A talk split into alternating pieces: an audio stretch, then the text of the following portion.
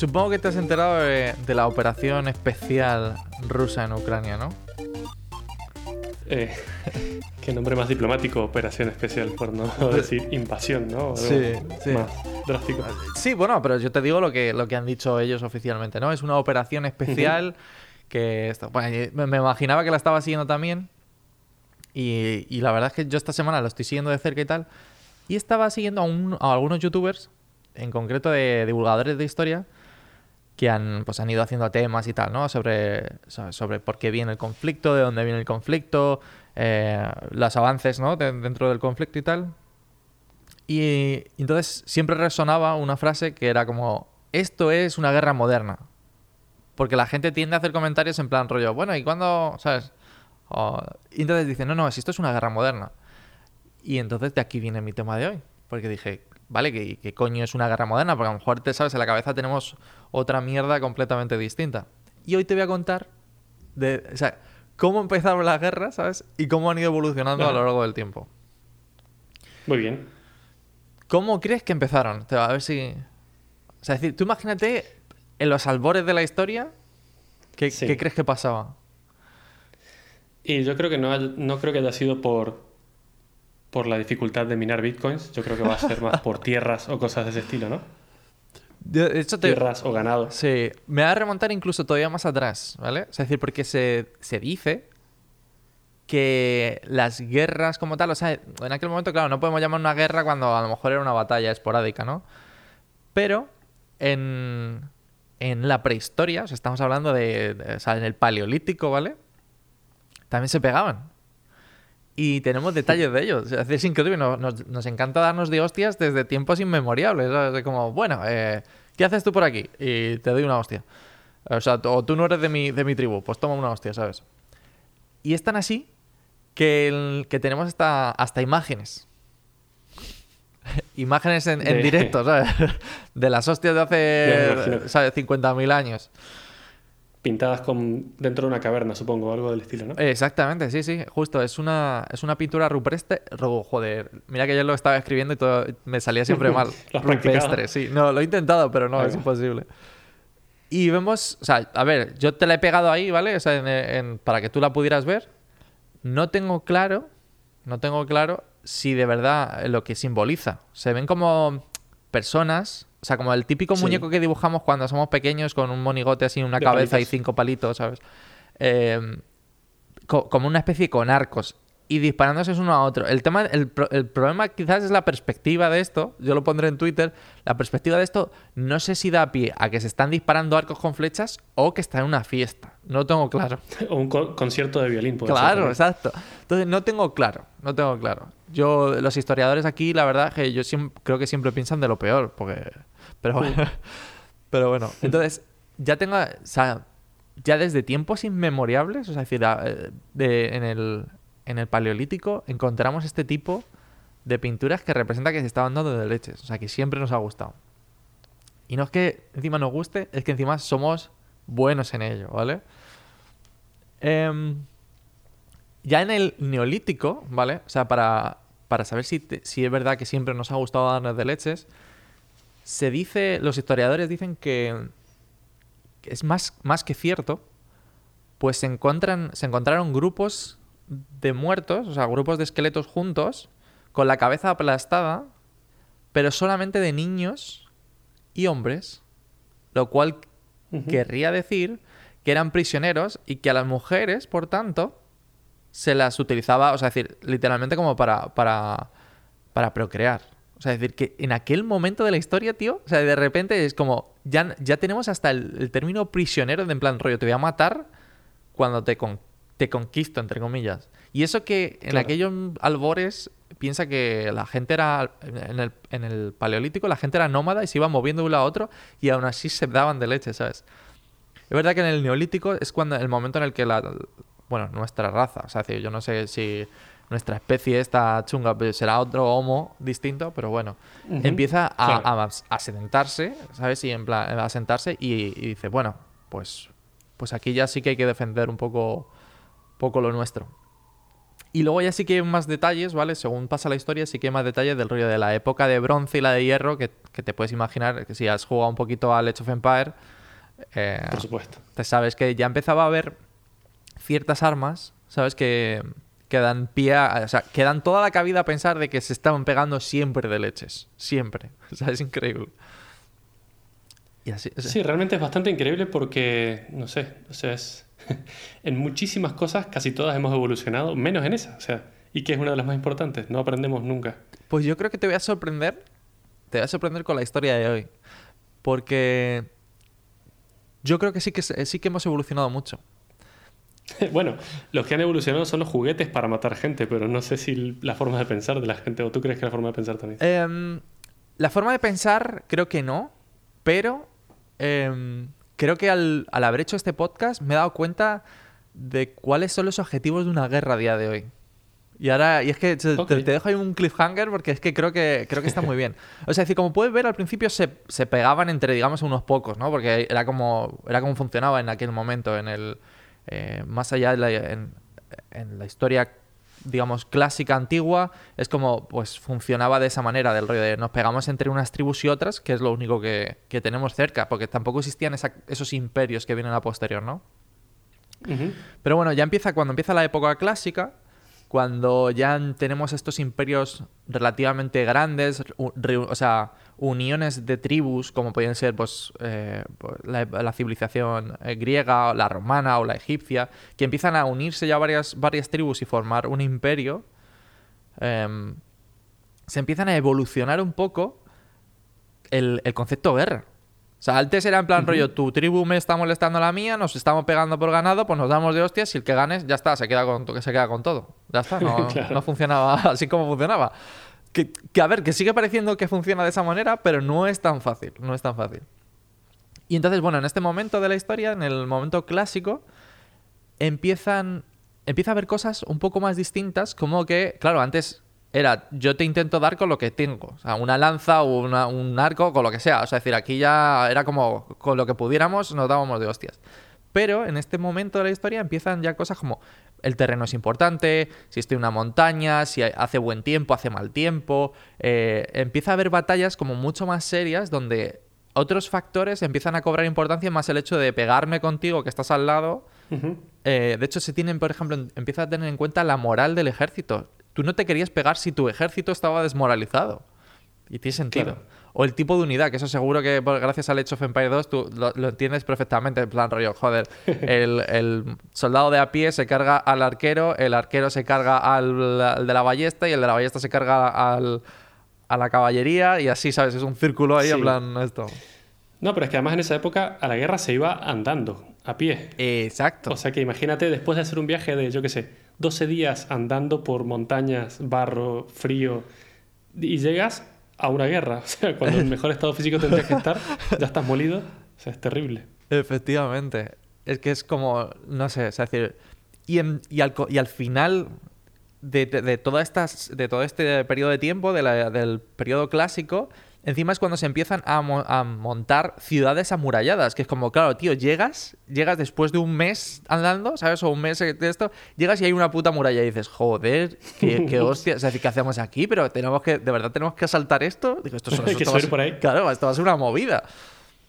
Y aquí es donde empieza la época postclásica, que yo creo que se- simplemente se define por, por cosas como, en plan, las armas de asedio. Empieza, empieza a haber eh, eh, no solamente el... eh, pues eh, armas como mucho más especializadas como ese es en rollo tenemos ya no tenemos solamente un arco ten- tenemos arco arco largo la- lanza dagas empezamos a tener algo de, armadura empiezan a haber estos castillos to- ma- mucho más amurallados empieza claro y por tanto al, al tener muchos, o sea, estar mucho más amurallados, empiezan a tener más sentido los, los asedios que, que duran muchísimo más tiempo, las fortificaciones, eh, y, to- y claro, entonces, imagínate, claro, ya no, ya no es simplemente llego allí y me pongo a esperar, ¿no? Del rollo de, de espero a que te mueras. Porque ahora de repente una ciudad amurallada de este calibre, mucho más grande, puede, puede durar incluso meses. Que eso era lo que estaba Claro, pasando. claro. Que incluso, o sea, sin, sin que haga falta que salgan. Exacto, de hecho llega, hay algunas, hay algunas batallas, bueno, algunos asedios que duraron casi incluso hasta un año. O sea, tú imagínate, tío, si tienes un ejército esperando un año en la, en la puerta, en plan, eh, bueno, eh, ¿esta gente va a salir a, a darse de leches o...? Entonces, ¿cuánta...? Y, y empieza, y piensa una cosa, que es súper importante, que yo no, no me había dado cuenta, es, lo que tú has dicho es, antes tú ibas un mes andando hasta darte de, hostias, pero na- nadie venía detrás de ti. En esta época, que es la época inicial de la edad medieval, eh, se empieza a tener el concepto de cadena de suministros. Porque claro, yo no puedo tener un ejército rodeando una ciudad bastante grande si no les puedo dar de comer. Es que al final se mueren Claro, antes los de fuera que los de dentro, ¿sabes? claro. Eso es una movida. O sea, por mucho que tengamos las armas de asedio, las armas de asedio están ahí para, para intentar romper cuanto antes. Pero tú imagínate si es una muralla, o sea, si es una ciudad amurallada, no sé, ¿cuánto, cuántos, cuántos pedrolos le tengo que dar, ¿sabes? Como para tirar algo, un torrazo. Claro. Es Y si está rodeada de cocodrilos, mucho más todavía. Exacto, o sea, es imposible. Imagínate cuánto tardarías. Nada, es una locura. Y bueno, entonces ahí, eso, llega este momento que se puede ver que es como en plan, rollo, ahora tengo que entrar y tengo que entrar ya. Por eso lo de las, por eso lo de las armas. Y ya en- empieza a transformarse esto un poco, ¿vale? Y empieza lo que se conoce como guerra moderna. Es curioso que se llame guerra moderna, pero es que resulta que dentro de las guerras modernas han sacado, los historiadores han sacado de la manga cinco generaciones de guerras modernas. Ah, qué bien. Claro, o sea, en plan rollo, claro, porque no tenía sentido compararnos con las guerras modernas donde es verdad que ya había eh, pues un avance tecnológico interesante, pero no había, por ejemplo, armas de fuego como tal. O sea, digamos que el, el momento clave es cuando empieza a haber armas de fuego en, Claro. en- en juego en, en esta batallita, ¿no? Es verdad que al principio, como te puedes imaginar, seguro si, si te, has visto alguna película de estas de Napoleón o la guerra civil, o sea, la guerra de, seces- de secesión americana o algo de esto, te puedes imaginar las típicas películas donde al principio se ponían eh, en fila, que yo no, no me preguntes por qué hacían eso, ¿eh? yo no lo entiendo. Se ponían en fila uno, uno delante del otro y se pegaban de tiros. Ah, sí, estilo duelo o algo del estilo, ¿no? Pero, pero dos ejércitos súper tochos, en plan rollo, con, y encima con un, con un mosquetón, que aquello debería ser como el, el de la feria, malísimo, ¿sabes? Del rollo de... de- sí, sí, sí. Como- Que no le pegas a nada. Además, demoras dos minutos en, en cargar una bala. Ese es el tema. Y de hecho, justamente este periodo, esta primera generación de las, de las cuatro o cinco, porque está un poco, un poco difícil, de las cuatro o cinco que dicen los historiadores que hay, es el momento en el que, eh, vale, yo recargo, eh, disparo, pero es que si me pongo a recargar otra vez, eh, lo mismo el ejército de enfrente se pone con la espada y me atina y me mata, ¿sabes? Entonces, Claro, Eso- también depende de la. Claro, entonces llega un momento en el que este tipo de batallas que había por aquel momento era en plan rollo, vale, nos pegamos un tiro inicial, porque claro, si me acerco demasiado, sí que me vas a atinar con el mosquetón este, pero en cuanto empiezas a recargar, una polla, saco la espada y corro hasta ti y te mato, ¿sabes? Entonces, Bueno, por eso las escopetas tenían bayonetas, ¿no? Lo que se ponía claro, punta, ¿te justo, exacto, sí, ese es el punto. Hasta, hasta ese es el punto que la batalla normalmente no se decidía por el arma de fuego, sino que se decidía porque se pegaban de leches. Claro. O sea, ese era- eh, ahí es donde... Entonces puedes ver cómo hemos evolucionado el rollo de... Hostia, eh, vale, ahora ya no, no tiene sentido. O sea, sigue habiendo ciudades amuralladas y tal. Pero es verdad que con las armas de fuego empieza a haber esto de... Hostia, los cañones empiezan a ser súper importantes. Y una, una ciudad amurallada tampoco te va a resistir tanto a cañonazos. O sea, Claro, te la volteo. Claro, o sea, es decir, un trebuchet, ¿cuánto tardas en cargarlo? Me da casi tiempo a, a mí a reparar la muralla para cuando recargues el- el- una catapulta, ¿sabes? Una catapulta, dices. Claro, sí. Mm. El trebuchet es muy parecido, lo único que, que funciona con un contrapeso. contrapeso. Justo, en vez de por, por fuerza. Entonces, bueno, o sea, es decir, claro, si tú tardas en cargar un trebuchet tres horas, no sé si tres horas, pero claro, tú imagínate una piedra de ese calibre, montarla en el trebuchet, no sé cuántos, para lanzarla, en plan rollo los anillos. Eh, Y ¿qué para que no llegue luego. Claro, o para que falles, ¿sabes? Imagínate. Pero Claro. claro, en cuanto tienes los cañones, ostras, es que ahí tiras los muros echando leches, ¿eh? Ahí tiras y son más fáciles de apuntar.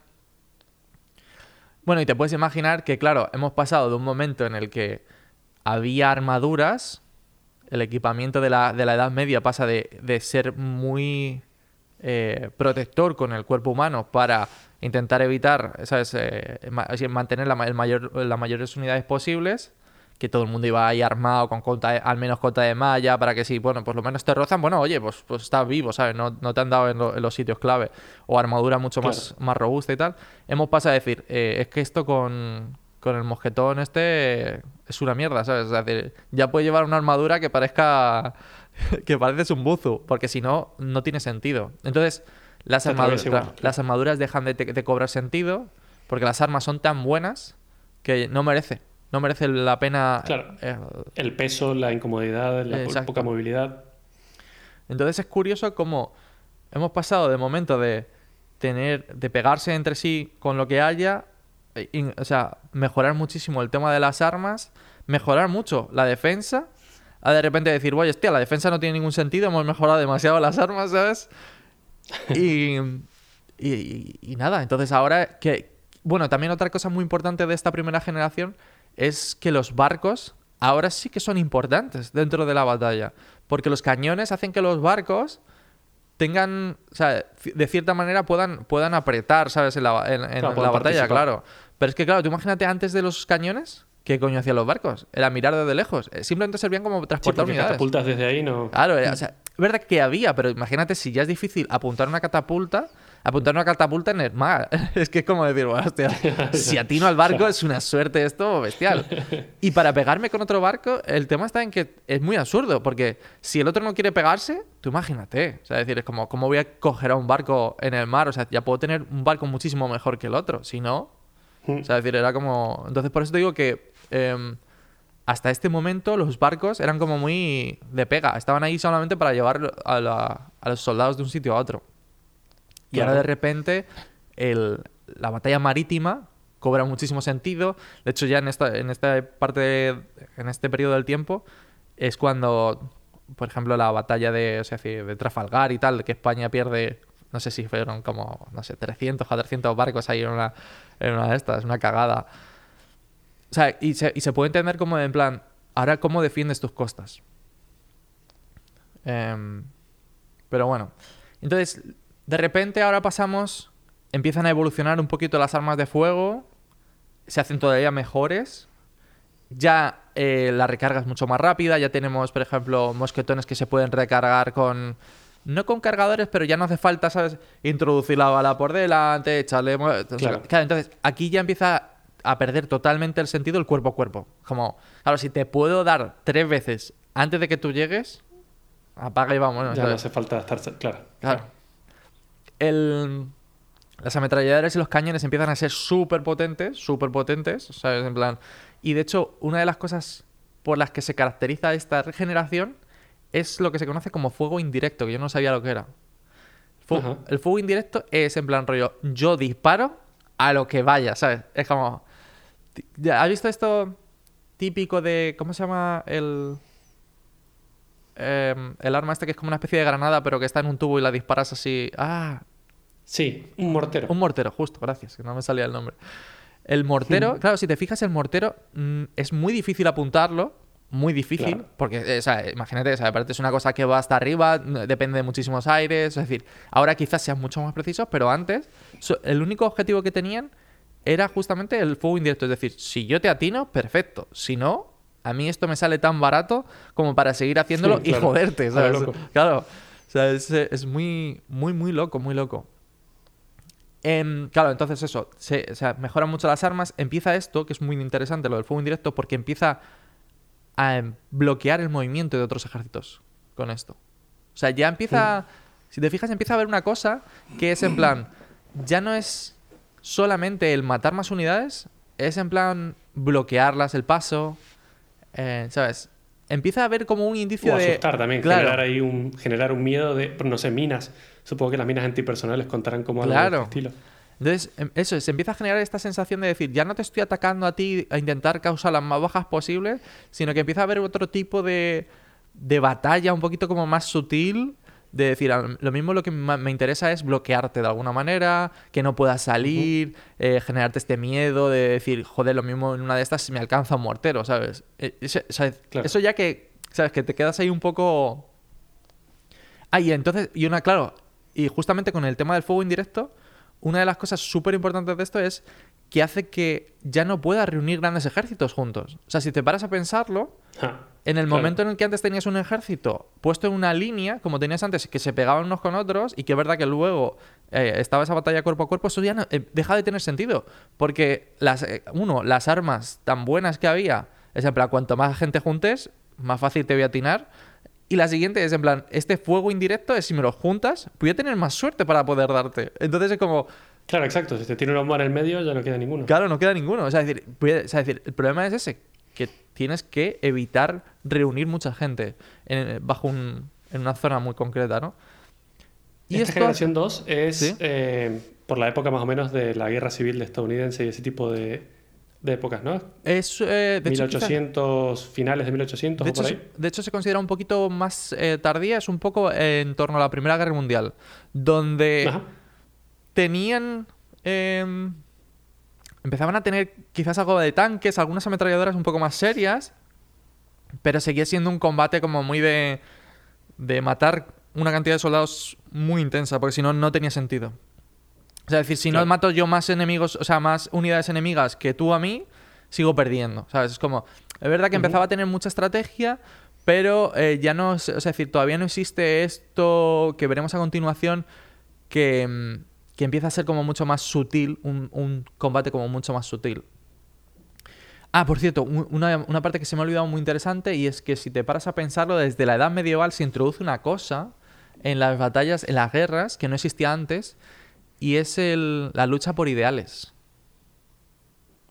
Ajá. O sea, pese a, pre- a- previo a la Edad Media no existía eso. O sea, es decir, los imperios se pegaban por recursos la mayor parte de las veces. Es verdad que existían estas batallas Claro. estúpidas de decir, mi rey ha acusado a no sé cuánto, bla, bla, bla, pero lo que había detrás normalmente eran recursos solamente.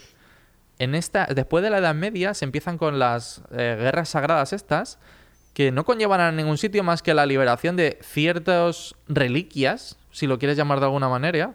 Es como, Claro. ¿qué sentido tiene? Pero eso es otro detalle de decir, las guerras han evolucionado y ya no solamente son por recursos, como pasaría al principio del tiempo, sino que empiezan a ser eso, vuelven, cobran ese tema que es como, me están tocando la fibra, ¿sabes? Esto que dices de, del Claro, moral, Claro, ya no, es que, ya no es que me, te- me estén tocando el bolsillo, es que no puedo, no puedo con esto, no puedo con esta idea. O sea que no es, no es que solo no hemos evolucionado en este sentido, sino que hemos involucionado. Involucionado, nos hemos vez más efectivamente. imbéciles. O sea, básicamente. nos pegamos por eh, cosas un- que no tienen sí, sentido. sí, por, una, por un partido de fútbol o una Efectivamente, sí, justo. O sea, de hecho podrías, si te paras a pensarlo, ha habido guerras, o, sea, o la Primera Guerra Mundial, eh, en- o sea, la excusa que se da es la muerte de, de- no sé cómo se, no sé cómo se llama el varón este. Sí, un archiduque Sí, de no sé exacto, justo. Y es como, joder, a ver, o sea, es un poco menuda excusita, ¿sabes? O sea, es como, sí, ¿no? eh, Claro, como- y encima te lo venden como eso, como esa idea de decir, oh, es que han matado a nuestro líder. Y como, vale, Vamos a revolucionar todo, Claro. matar a todo el mundo. Exacto. No sé.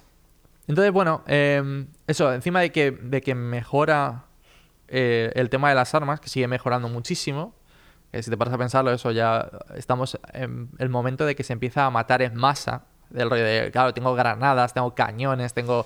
Y ya estamos hablando de cañones, eh, eso, de.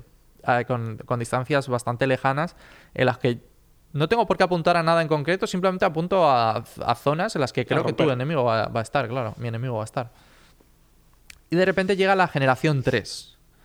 La generación 3 empieza ya con la Segunda Guerra Mundial y es el momento en el que tanques y aviones empiezan a tener un juego muy importante. Porque es verdad que en la Primera Guerra Mundial había algo de esto, pero era, era realmente absurdo. O sea, es decir, eh, básicamente casi moría más gente eh, por, el avión en sí que, que por, que por lo que podía matar el avión, ¿sabes? O, era- o claro. igual, el tanque, ¿sabes? O sea, eh, tenían como una especie de, de inicio de tanque y era como, pero que es que claro, mismo te mueres tú con, con el tema de la gasolina aquí dentro, ¿sabes? Entonces, Claro. entonces, ahora empiezan a cobrar un papel importante. De hecho, el, el- uno de los términos más importantes es el Blitzkrieg, que es como. eh, el- lo es una estrategia que, que llevó a Hitler a, a mover prácticamente a toda Europa. Y es el hecho de.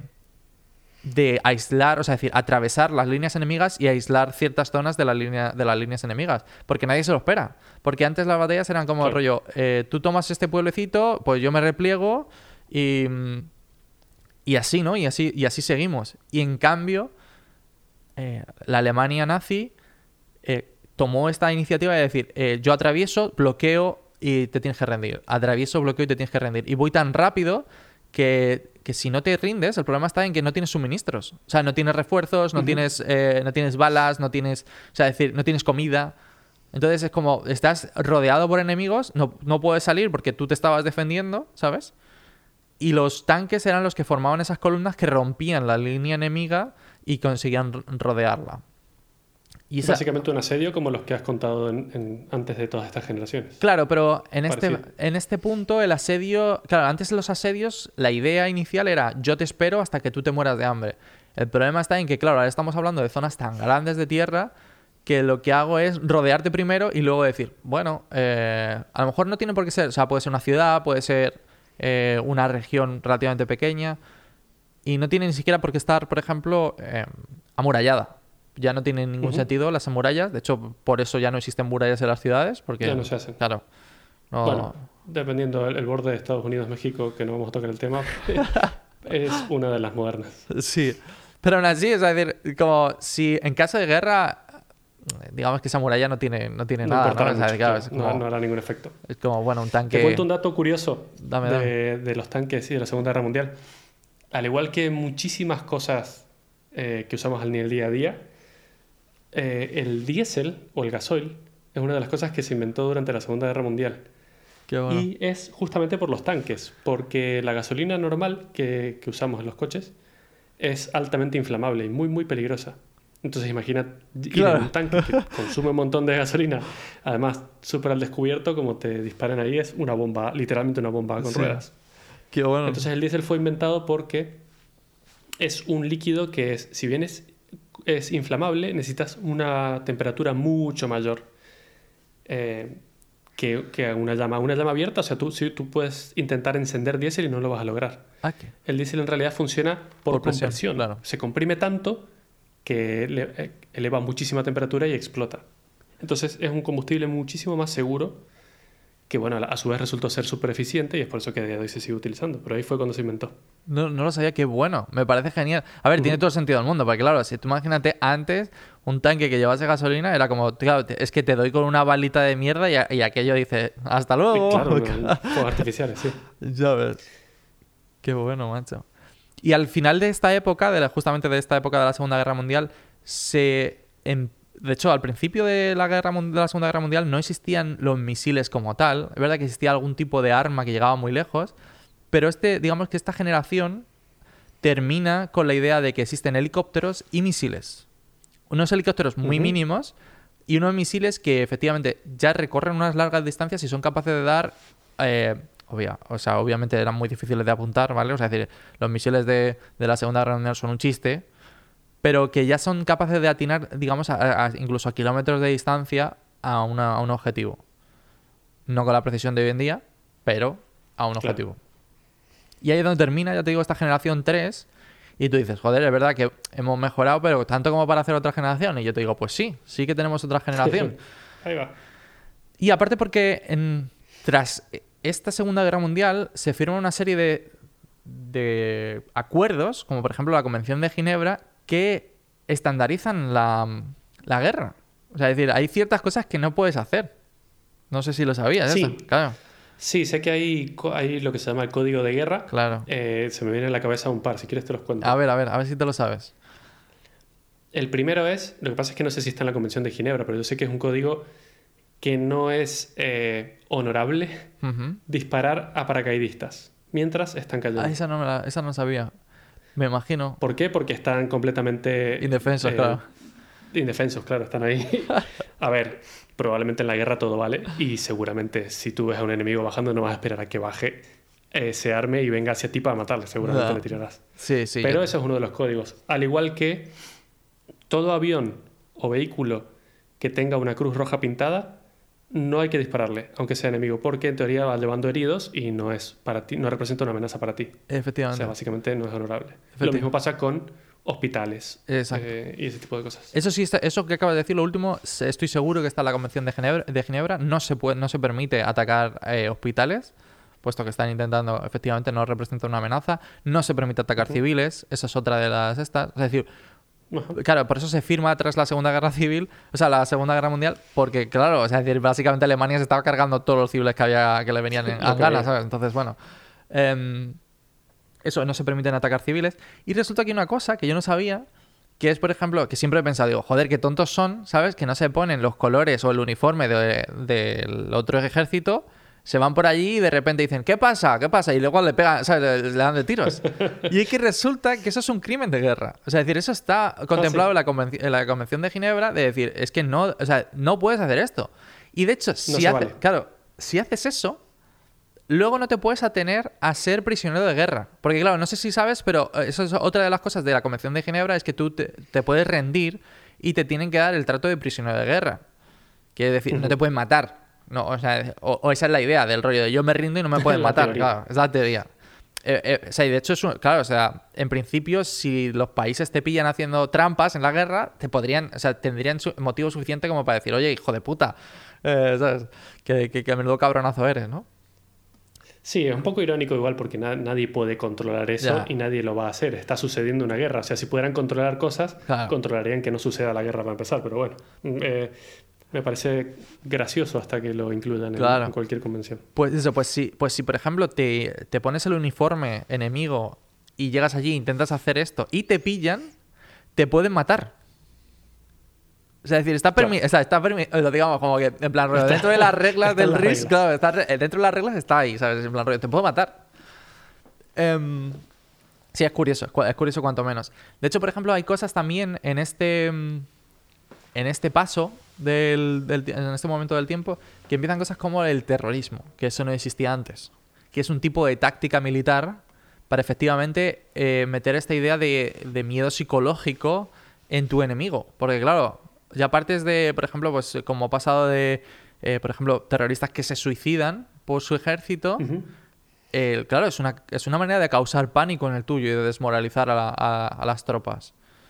Claro, eh, porque no hay nada que puedas hacer, como los kamikazes en Pearl Harbor, kamikazes japoneses. Exacto. O sea, si se matan ellos directamente, yo ya no tengo ni dónde esconderme ni nada que hacer. Claro, tú imagínate el miedo que tiene que generar eso a la hora en, en, el, en, tu ejército como para decir, ¿qué hago en este momento? O sea, es decir, ya no quiero, no quiero. O sea, decir, yo pensaba que el otro se iba a pegar. Claro, yo pensaba que el otro se iba a pegar en la, en la misma esta, pero que claro, es que si se pretende eh, o sea, no sé, si se pretende morir, claro, molar, pues es como, no, no, no tiene sentido. Y empiezan cosas como, por ejemplo, la guerra en medios de comunicación, que tiene sentido. Empieza a haber cosas como eh, periódicos que se lanzan, o por ejemplo, esto lo hizo también. Eh, o sea, digamos que por eso todas estas fronteras son un poquito difusas, porque eh, la Alemania nazi ya lo hizo esto. Iba tirando, iba haciendo, por ejemplo, anuncios constantemente del rollo de, bueno, si te rindes, te vamos a dar de comer, no pasa nada, no sé cuántos, que luego salías y te acababan matando. Pero me refiero que el punto era, era, era esto, era jugar con, la idea que tú tenías sobre eh, pues, la Alemania nazi de ese momento, o hacían panfletos, repartían panfletos, ese tipo de cosas. Y, y esto ha seguido, ha seguido muchísimo después y cada vez es más obvio.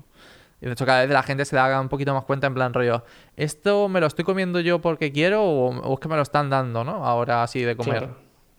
La típica propaganda política de guerra. exacto. Y empiezan cosas como, por ejemplo, también la guerrilla, que eso no había, eso no había existido nunca.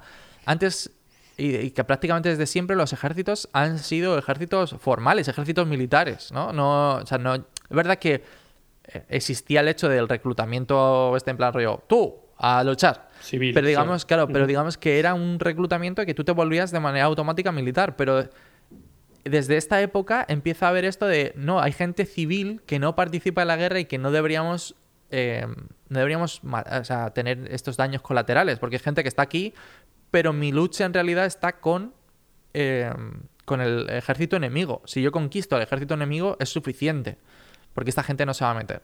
Pero claro, de repente empiezan las guerrillas, que es esto que no queda claro cuando, ¿sabes? En plan del rollo de, eh, este tío es militar, no es militar, tiene un arma. ¿Qué hago con ellos? ¿Sabes? Es como, debería matarlo, debería no matarlo. Y encima es el, momento de. Para los ejércitos es muy difícil porque no sabes a quién te estás enfrentando. Y esto le pasó, por ejemplo, mucho a Estados Unidos en, Vietnam.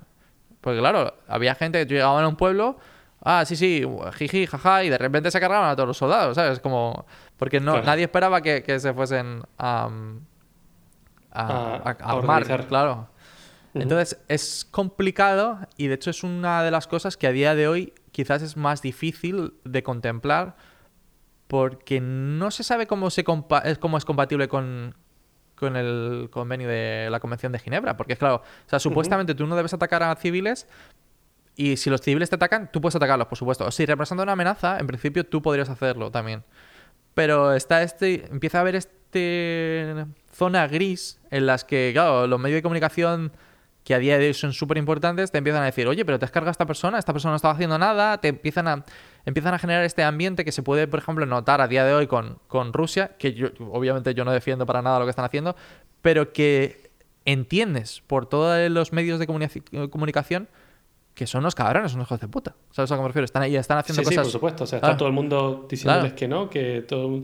De hecho, el propio presidente de Ucrania me, me vi un, un discurso de 10 minutos el otro día en el que decía, eh, a ver qué pasa si nosotros no queremos guerra ni nada. Claro. Eso sí, nos vamos a defender, por supuesto, por pero supuesto. Por supuesto, sí. Nadie quiere guerra, ¿por qué? Claro. Entonces es ese punto de decir de ya, o sea, decir, ahora ya empieza muchísimo eh, una guerra que no es guerra, que eso es lo que me parece interesante. Hemos llegado a un punto en el que muchas veces puedes incluso ganar a la guerra sin llegar a, o sea, decir, obviamente, claro, eh, en la generación 4 se habla de este de de que hay una batalla física, pero digamos sin llegar a, pegarte como tal. O sea, decir, de hecho, por ejemplo, para mí, el, justamente el, conflicto ruso-ucraniano es este tipo de detalles. En plan, Rusia perdió la guerra antes de entrar. Antes de entrar. O sea, antes de entrar, sabía que iba a haber una serie de medidas que, o sea, que ya tenían de lado el lado ucraniano simplemente por cómo habían enfocado la guerra, ¿no? O sea, es decir, no tenían ningún tipo de... Y en cambio puedo, darte el dato contrario. Es decir, ¿por qué, por ejemplo, la guerra de Irak, ¿sabes? Eh, fue tan efectiva y es justamente, claro, o sea, de repente he tenido un, ataque terrorista en, es verdad, ¿sabes? En el corazón de, del capitalismo, ¿sabes? Que, encima mueve todo esto. Y es verdad que hubo otra serie de ataques, pero me refiero, es decir, entraron a Irak con la idea de nosotros estamos haciéndolo todo perfectamente. Y no se sabe nunca qué pasó allí. Ha habido una serie de crímenes de guerra que, todavía están por esto, que jamás juzgarán en este... Pero bueno, ese es el punto, ¿no? Del rollo de que, nos lo han vendido de tal manera que nosotros creemos a ciencia cierta de que, de que aquello fue totalmente... Eh, ¿Sabes? En plan, claro, tal vez no lo sean. O sea, fue un, ataque muy conveniente el de las Torres Gemelas. Exacto. Muy conveniente. Entonces, como, bueno, pues... Em, o sea, obviamente yo no quito nada de lo de la muerte ni nada, que no quiero meterme en un fango, ¿sabes? Por supuesto. Pero me refiero que digamos que, te han vendido muy bien y que los medios de comunicación han jugado un papel súper importante para que lo que tú creas sea lo más interesante para ellos eh, en este punto. Y entonces ahora viene, que es donde está el punto de que no queda claro si existe una de esta quinta generación o no, y es justamente el uso de no fuerza. O sea, es, eh, tiene, tiene un nombre que es como en plan, eh, pero es justamente el, el uso de la no fuerza física.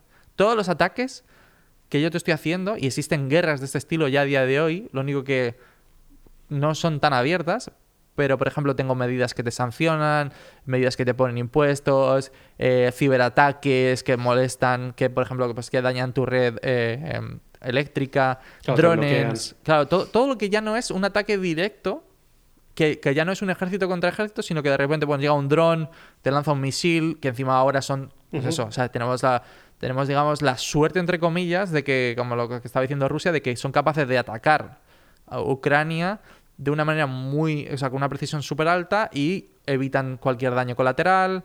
Eh, eso, entonces, por ejemplo, pues puedo eh, atacar aeropuertos, puedo tal, sin ningún tipo de, daño a nadie, o el mínimo daño. Colateral. Claro.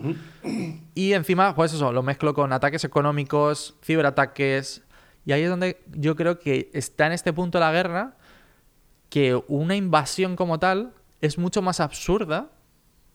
Sí. Que, por ejemplo, pues eso, haber, haber atacado, por ejemplo, a Ucrania a través de esta serie de ataques económicos que yo creo que a día de hoy tienen muchísimo más o sea, mucho más, son más efectivos que el que cualquier invasión, yo creo. Sí, sí. Luego está, ahora que has mencionado los drones, eh, el otro día había una especie de documental en el que hablaban de la gente, especialmente en Estados Unidos, que son soldados que manejan los drones que están en Irak. Eh, y el manejo de los drones es remoto, o sea, la gente ni siquiera se tiene que desplazar a Irak. Es todo, de hecho, son unos containers que están puestos en el desierto y se los pueden llevar a cualquier parte, pero como están ahí en Estados Unidos, cerca de la casa de los propios soldados, ellos van a trabajar, eh, entran al container que está todo lleno de pantallas, un joystick como si estuvieras manejando un avión, y así controlas el dron, matas a un montón de gente que ves a través de una pantalla, no se siente muy real lo que estás haciendo en realidad, parece más un videojuego que otra cosa. Y te vas a tu casa, cenas con tu familia y te vas a dormir. Después de haber matado, yo qué sé, es que tres niños y diez adultos. Claro. Entonces están teniendo muchos problemas psicológicos eh, los soldados estos remotos porque claro. cuando caen en la cuenta de lo que realmente están haciendo y el daño que están causando tan banalmente desde una pantalla con, como un videojuego, eh, ahí se dan cuenta de la gravedad del es asunto. Que, es que es muy hardcore ese, ¿eh? O sea, es decir, es que ya ni siquiera... De hecho, seguramente esto evolucione ya no drones como tal, o sea, decir, aéreos, sino... Eh, claro, el término dron de, decir, bueno, lo mismo me llevo cuatro o cinco robots que son la hostia y que, te, y que parece un videojuego aquello, ¿sabes? O sea, decir, yo creo que es hacia donde va a tender esto. O sea, el problema va a ser que no va a haber otros robots, primeramente, ¿sabes? Pero sí. Em, pero sí, si no lo digo en todos los episodios prácticamente. No estamos aprendiendo nada de Terminator. Terminator ya nos enseñó todo esto cómo acaba y no le estamos haciendo caso. Ya, ya, ya, sí, verdad. Estoy de acuerdo. De hecho, no sé si te lo dije. Hay otra cosa muy importante que es que a día de hoy eh, las comunicaciones están por todos lados y todo el mundo tiene medios de comunicación como Twitter, eh, yo qué sé, Telegram o cosas. Claro, entonces te puede mostrar en tiempo real lo que está pasando de verdad. Claro. Antes, lo que te decían los medios era lo que te tenías que comer con patatas porque no tenías otra forma de comprobar que era verdad y que era mentira. Ahora eh, ya no tienen esa herramienta que era muy potente. Ahora ya la gente, la gente que va de a pie caminando por la calle te puede grabar un vídeo en tiempo real de lo que está pasando y puedes ver lo que está pasando de verdad. Sí, de hecho, yo creo que es la primera, justamente lo que está pasando aquí, es la primera guerra física que tenemos que básicamente se sabe el minuto a minuto, como si fuese un partido de fútbol. El ruido de la gente que, que, a la vez es, es, un poco asqueroso porque la gente sube cualquier tipo de imagen, ¿sabes? En plan rollo, ala, venga. Pero, pero el punto es que eso, que se conoce hasta ese nivel de detalle de decir, es que el presidente de, de Ucrania está poniendo tweets, ¿sabes? En plan rollo, seguimos bien, eh, hemos conseguido parar esto. ¿Sabes? Es como sorprendente el minuto a minuto que, estamos teniendo de esto. Y, pero bueno, aún así yo creo que, por ejemplo, los medios de comunicación eh, pueden jugar mucho. Porque, por ejemplo, te pongo un caso que para mí me ha resultado curioso de Ucrania y es el de que haya prohibido la salida del país a personas mayores de entre 18 y 60 años para que sigan luchando. Es como, hombre, que obligues a la gente a luchar es un poco hardcore en ese aspecto, ¿sabes? Complicado. Sí. Entonces, y por ejemplo, no se, digo que no se ha tomado mal. Situación, llegar a esa situación debe ser difícil tomar decisiones también, no tengo ni idea. No, no, por supuesto, por supuesto. Pero, pero hasta que, o sea, decir, pero hasta qué punto, ¿no? O sea, decir, hasta qué punto eh, obligas a la gente, o sea, decir, por ejemplo, estaba diciendo, cuando llegaron a Kiev, eh, como que pedía a los ciudadanos de Kiev que si podían tirar cócteles Molotov a, los tanques. Es como, a ver, vamos a ver, que es que, o sea, decir, por mucho que la gente quiera, es prácticamente mandarlos, o sea, decir, a día de hoy, con la precisión que tienen las armas, es mandarlos a una muerte segura. Y un cóctel molotov en a un tanque es como, es como darle, ¿sabes? A día de hoy, o sea, porque los tanques ahora sí que son la hostia, ¿sabes? Es decir, tirar un, cóctel molotov es como, es como intentar, eh, ¿sabes? Como la gente que te intenta limpiar el parabrisas en, en los semáforos. ¿Sabes a qué me refiero? O sea, es como, es como eso, es decir, no es, como hacer nada. Es como, tío, es decir, al final te voy a atinar y, va a ser mucho peor y me voy a cargar a muchos civiles que no tendría por qué esto. Entonces, ese tipo de cosas que los medios de comunicación, para mi gusto, han blanqueado muy bien, porque lo entiendes como en plan, joder, que se están intentando defender, pero que son unas medidas totalmente innecesarias y que no van no cambiarían el futuro de Ucrania en ese aspecto. ¿sabes? No porque lancen más cócteles molotov a tanques, no van a cambiar nada. Pero bueno, la verdad que. que no sé, digamos que para mi gusto es lo que te decía, que han ido cambiando mucho las guerras. Es verdad que hemos mejorado mucho en matar, pero me gusta el hecho de decir, es que las guerras ahora no se van a jugar en el... Eh, en la, no sé, ahí en el Battleground, ¿no? No se van a jugar en, la, este, en el terreno de batalla, claro, sino que se van a jugar más en, por ejemplo, en Internet, cortar Internet es un, es un pifostio. Eh, lo que están haciendo, por ejemplo, a Rusia de bloquear el espacio aéreo. es decir, imagínate eso, o sea, los bancos. Pero es el punto de, es que estás tocando a los ciudadanos. O sea, es decir, es que a la gente le importa mucho más. Es decir, ¿por qué, por ejemplo, Alemania no se ha metido tan a hardcore? Porque si, si Rusia decidiese cortar el gas a Alemania, que esto creo que lo hablamos en un capítulo que hiciste tú, Sí, de, energía. hablado, sí. Es como, si cortas el 25% de energía, ¿de dónde saca esta, esta gente para mantener las luces encendidas? Es que es muy difícil. Sí. No, y por otro lado, los otros países de la Unión Europea no quieren meterse porque si tú te metes, Rusia ya te tiene bronca y motivos para eh, Claro. amenazar tu propia ciudad, básicamente. Claro. O sea que les estás dando motivos para entrar. Exacto, entonces no sé. Por eso. Entonces, creo que bueno, pese a que esto, es verdad que ahora estamos como en otro, en otro momento, en otro. No sé, que está. Yo creo que están girando las tornas y que es verdad que cada vez se ven menos guerras como tal físicas. Y que llegará un punto de una guerra no guerra. Si te ha gustado este episodio, puedes encontrarnos en Twitter como arroba booklein. También tenemos un canal de Telegram en el que discutimos temas interesantes y compartimos algunas noticias. Dejamos los links a ambas cosas en las notas del episodio. Hasta la próxima.